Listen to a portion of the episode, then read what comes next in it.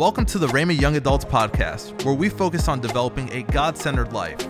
We're so glad you are here, and our hope is to see young adults grow and take steps in their walk with God. We hope you enjoy this message.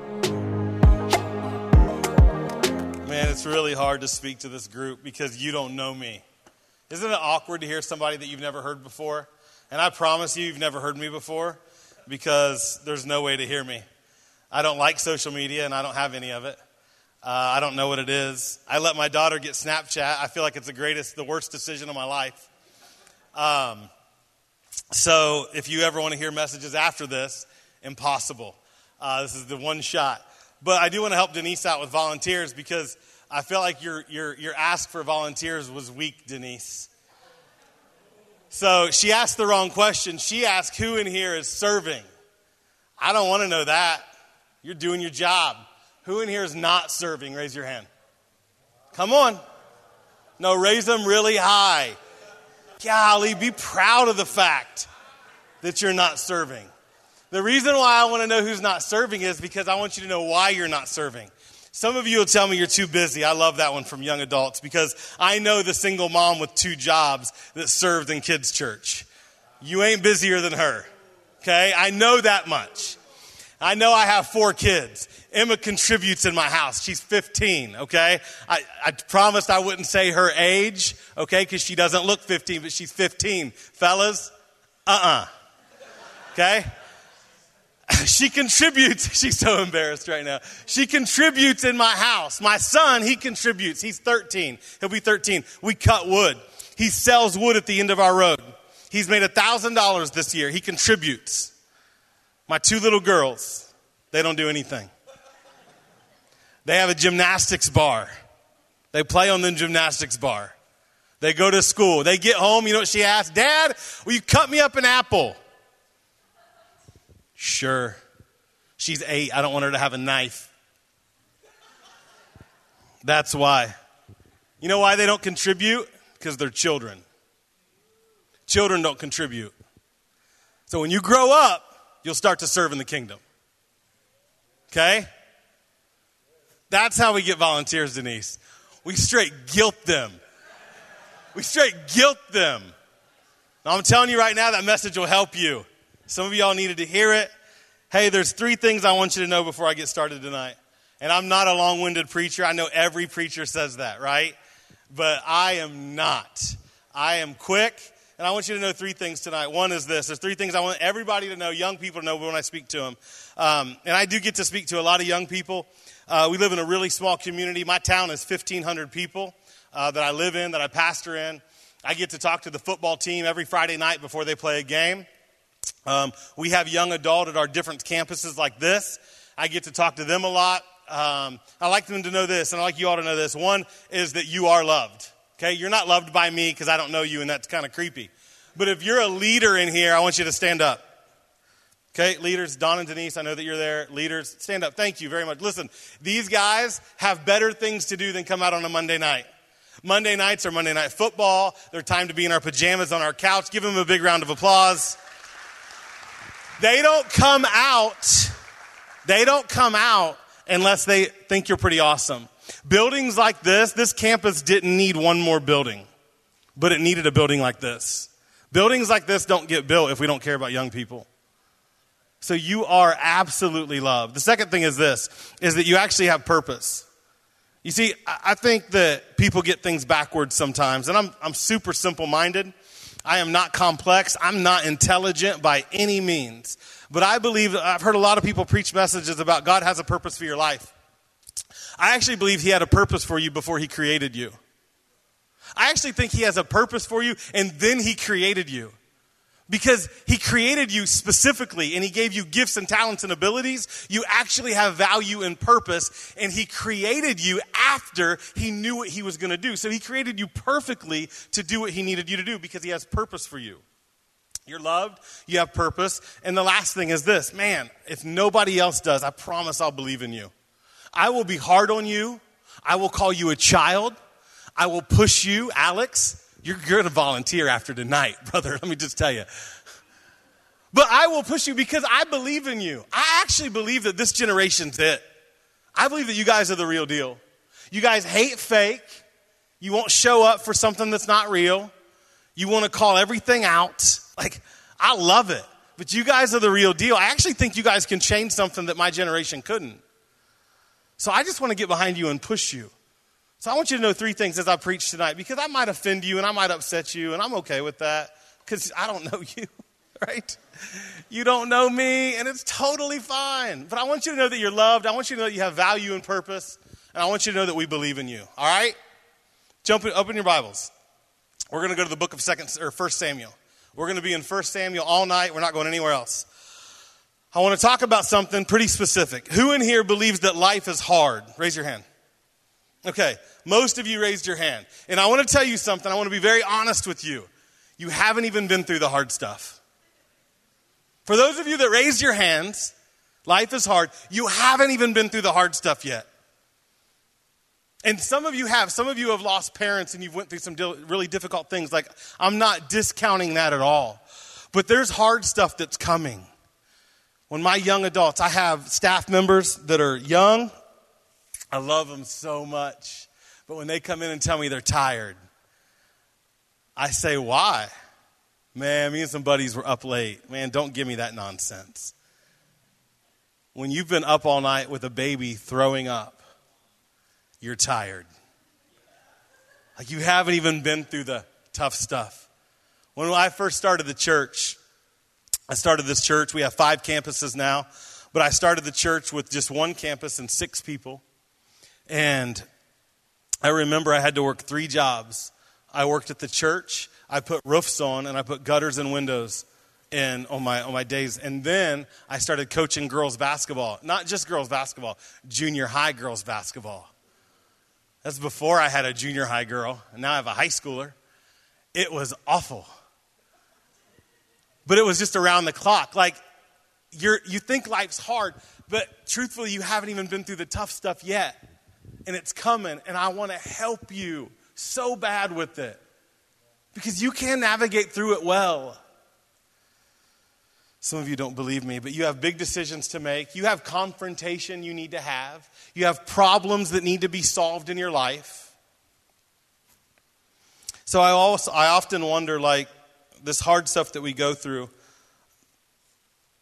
we don't want to face it. Like nobody's running after hard stuff and, I'm not running after it. I'm not looking for a fight most of the time. Sometimes it's fun. But at the end of the day, I, you wonder if we don't face stuff, what's the result of it? If we don't face those hard things in life, here's what we have we have worry, we have anxiety, we have stress. And I'm not talking about the clinical stuff. Let me be very clear. I'm talking about the stuff that everybody's in here. When I ask young people, hey, what's going on, man? I'm just stressed.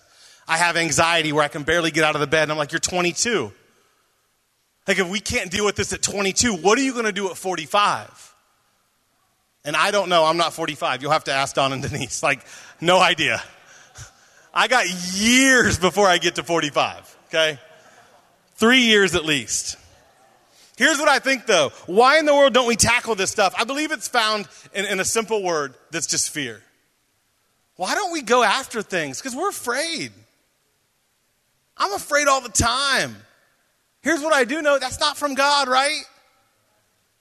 God has not given us a spirit of fear. God has not given. I can't sing at all. I taught that song to my kids on the way to school. We remember a verse every week, my little girls, and I taught that one to him. He's given us a spirit of power, love, and a sound mind, but we have we're crippled by this fear. Uh, Huffington Post I read this a couple months ago. It says 85% of the things that we worry about never happen. Here's the part of this I love. 15% that does happen, we discover that we actually can handle, handle it better than we thought, and we learn something from it. And once you do go through something hard, you're better for it. You've heard the term, what doesn't kill you makes you stronger. It is 100% true. Go me to First Samuel chapter 17. It says this First Samuel chapter 17. Let's go to verse 4 through 7. I'm going to read it out of my nifty Bible. Is it behind me too? Okay. Oh my, who can read that? Everybody turn around and look at that. What in the name? I'm 42.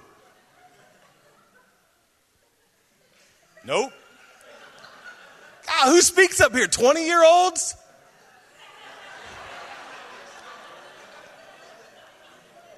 Goodness gracious. All right, I'm just going to read it out of the Bible. I love the Bible more, anyways. I hate your stupid Bible phone. Handwritten notes. You know why? I was doing a funeral one day. My iPad died. I buried a totally different dude. I forgot his name, you name it. Last time I ever used an iPad, I thought these are from the devil. I threw it out and gave it to my kids or something. I handwrite everything. Your stupid phones, it only gives you this much of the Bible. You need more than this much of the Bible. You just tweet at the, I got my verse of the day from YouVersion. Stop it. Listen, I'm going to be long winded if I get off track. You got to help me focus. 1 Samuel chapter 17, verse 4. It says, After, er, and a champion went out from the camp of the Philistines named Goliath from Gath, whose height was six cubits and a span. Listen, this is very argued. He was anywhere between seven foot three and nine foot nine. Okay? He was huge. He had a bronze helmet on his head, and he was armed with a coat of mail. Doesn't even make sense to us today, right? All I can see is letters written on him, like Christmas cards all over him. And the weight of his coat was 5,000 shekels in bronze. And he had bronze armor in his legs, on his legs, a bronze javelin between his shoulders. And the staff of his spear was like a weaver's beam. And his iron spearhead weighed 600 shekels. And a shield bearer went out before him. You know what this tells me about fear? Here's why we don't want to tackle stuff. Here's why we don't want to deal with stuff. Because this is what fear looks like it's very intimidating. Here you see this giant. You realize, you know what the average size of a man was back then? Five foot three. Average size of a man was five, I'm five eight. I would have been huge. I would have loved it once in my life. Average height was five foot three. And here a giant comes out and here's what fear is fear is intimidating. It's intimidating. We don't want to deal with it. We don't want to look at it when you see the size of the giant. But look at what David did. Go with me to verse 26.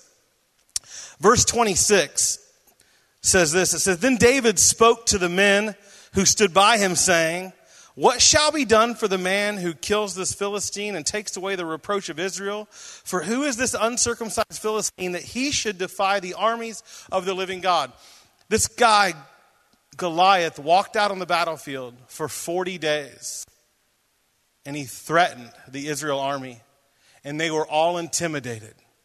But then David shows up on the battlefield, and one day, and his only question is, What do I get? You see, when most people are intimidated by fear, David actually saw a target. And he's like, Who is this guy?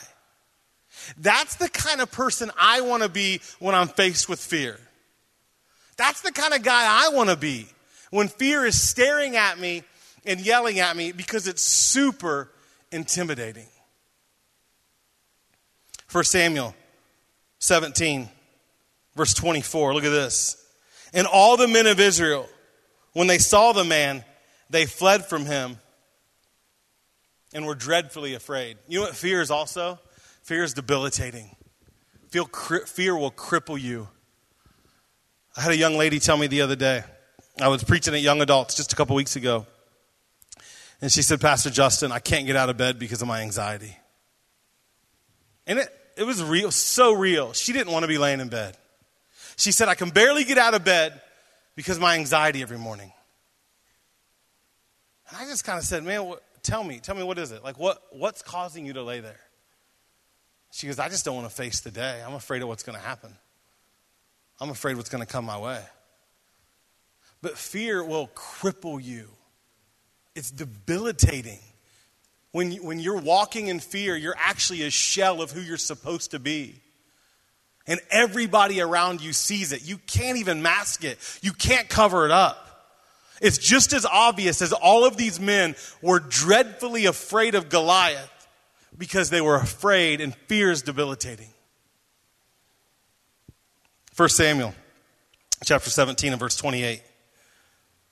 Now, Eliab, Eliab, the oldest brother, heard when he spoke to them. And Eliab's anger was aroused against David, and he said, Why did you come down here? And with whom have you left those few sheep in the wilderness? I know your pride and the insolence of your heart, for you have come down here to see the battle. His brother, his oldest brother, starts mocking him, going, What are you doing? Starts making fun of him, starts picking at him. He say, What are you doing? You punk, you arrogant punk. You're coming down here because you just want to see a battle. And then he makes fun of him for the little sheep that he has to watch which Jesus proved being a shepherd was pretty cool. And Eliab's making fun of him. Let me tell you what fear does fear breeds conflict and drama queens. Man, I don't like drama. I coach seventh grade girls basketball. I do not like drama. Emma, do I like drama? Oh, I can't stand it. You know what she is? She's a cheerleader. Wow. If half the stories she tells me are true, you know why? Because you're afraid. If you live a life of drama, man, there's something you're afraid of. There's something that you're fearful of. It breeds conflict and it breeds drama queens. I don't want any of those in my life, right? First Samuel chapter 9, verse 2. says this. Oh, there's no way. And he had a choice and handsome son whose name was Saul. There was not a more handsome person. it's like talking about me. Not a more handsome person than he among the children of Israel. From his shoulders, listen to this, from his shoulders upward, he was taller than any of the people. That means he was a head taller than anybody else. This was Saul. Now remember, if you know the story well, Saul tried to give David his armor. Right? You remember this story? If you haven't, you need to read it. It's a great story. David and Goliath. Oldest story, and the people tell it all the time. But in this, okay, we're done. It's fine. I don't need it. Saul was a head taller than everybody else. Here's what fear will do fear will try to find other people to fight your battles.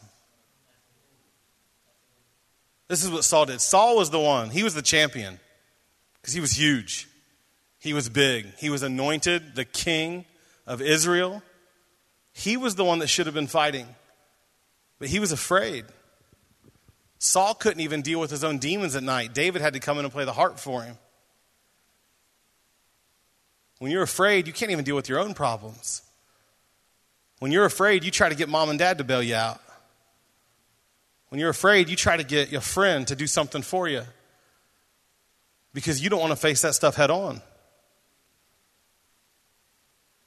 You know, another thing about Eliab says his anger grew for David. You know, when people are angry, they're not mad, they're just afraid. It's the only emotion that we know how to process well. When people get angry, you got a boss that gets angry, he's afraid. She's afraid. It's the only emotion that we actually know how to process. When we're afraid of things, it cripples us. So, why wasn't the real question we have to get to tonight is why wasn't David afraid? That's what I want to know.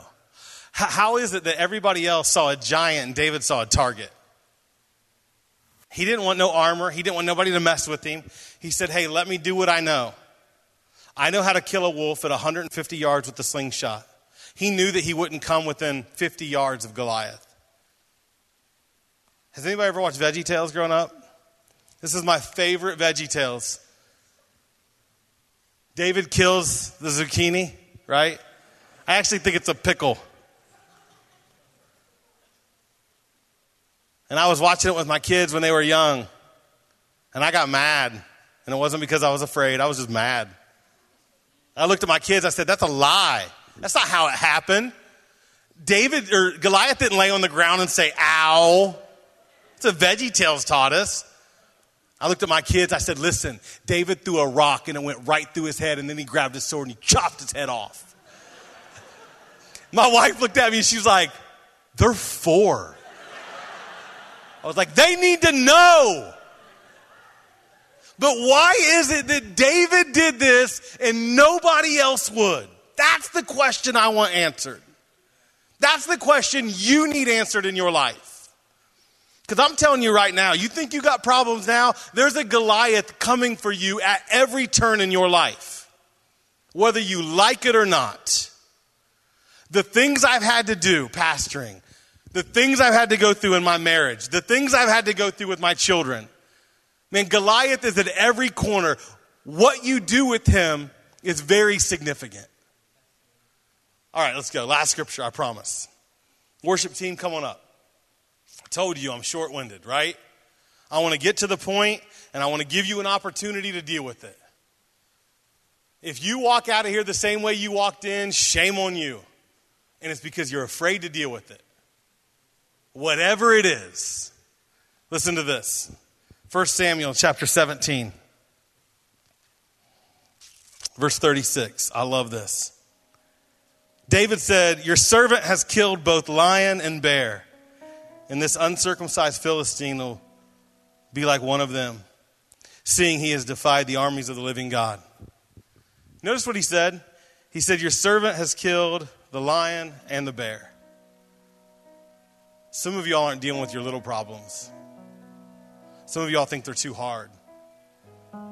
And David was able to show up on a battlefield and see this giant He's just like, it's no big deal because I've already killed a lion and a bear. Some of you are avoiding your lions and bears. Some of you are crippled by fear. Some of you are struggling with something on the inside. You're not wanting to deal with it. And I'm telling you right now, if you don't know how to kill the lion and the bear, when Goliath shows up, you're going to be afraid. You're going to run the other way. You're going to want somebody else to fight that battle. I think you are well able to fight this battle. And whatever it is, man, maybe there's pressure on you to succeed from mom and dad. Maybe there's a career choice they want you to go down. You're afraid to deal with it. Maybe there's a school choice. Man, you know God's calling you in the ministry, yet you know you have to go get this full degree and your family wants you to be a doctor, whatever the case may be. Those are lions and bears. You have to start killing them. You have to start dealing with these little problems. Maybe there's confrontation at work that you need to have, confrontation at school, confrontation with the family member that you need to have. These are lions and bears. If you don't know how to kill them, you'll never be able to kill a Goliath. So, what are they? Here's what I believe about you you are well able to tackle them. The enemy knows every single one of you. He knows where you struggle.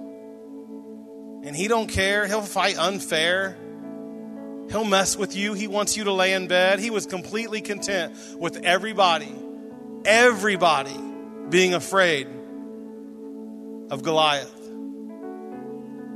The enemy didn't want David showing up to that battlefield because he knew what would happen. And you get to a point where the enemy actually wants to avoid you. There's a song that we're going to sing here in just a minute, and I love it because it just says, The enemy thought he had me, but Jesus says, You're mine. And the enemy thinks he's got you, but he doesn't. So we all just need to get up and start killing that lion and bear. Stop being afraid of it. Would you stand up with me? You can do whatever you want. You can come up front again. They're going to turn the house lights down. But I want to I want to leave a little area open. Can we do that? So that area right over there and that side. If you actually want prayer for something and you leaders that stood up, head over that way. Maybe there's something specific you're dealing with and you got this problem that you are afraid of. You're afraid to deal with it. Maybe there's something that happened to you when you were younger. You need to deal with it. If you need prayer for something, be sure there's some ladies over here too. You dudes are cool, but dudes pray with dudes, ladies play with ladies.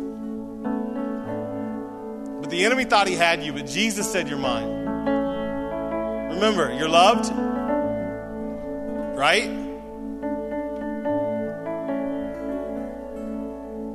You're able. You have to know that there's somebody that believes in you. Not only me, but Jesus, these leaders here. And you got to start facing your lion and your bears because Goliath, when he shows up, he's got to fall too. So I want you to sing with us tonight. And if you need prayer for something, go down here. If you want me to pray with you, just find me. I'll be around. But you got to start facing your stuff. Thank you so much for joining us. We believe that through this message, you were inspired and encouraged to grow in your daily walk with God. See you next time on the Rhema Young Adults Podcast.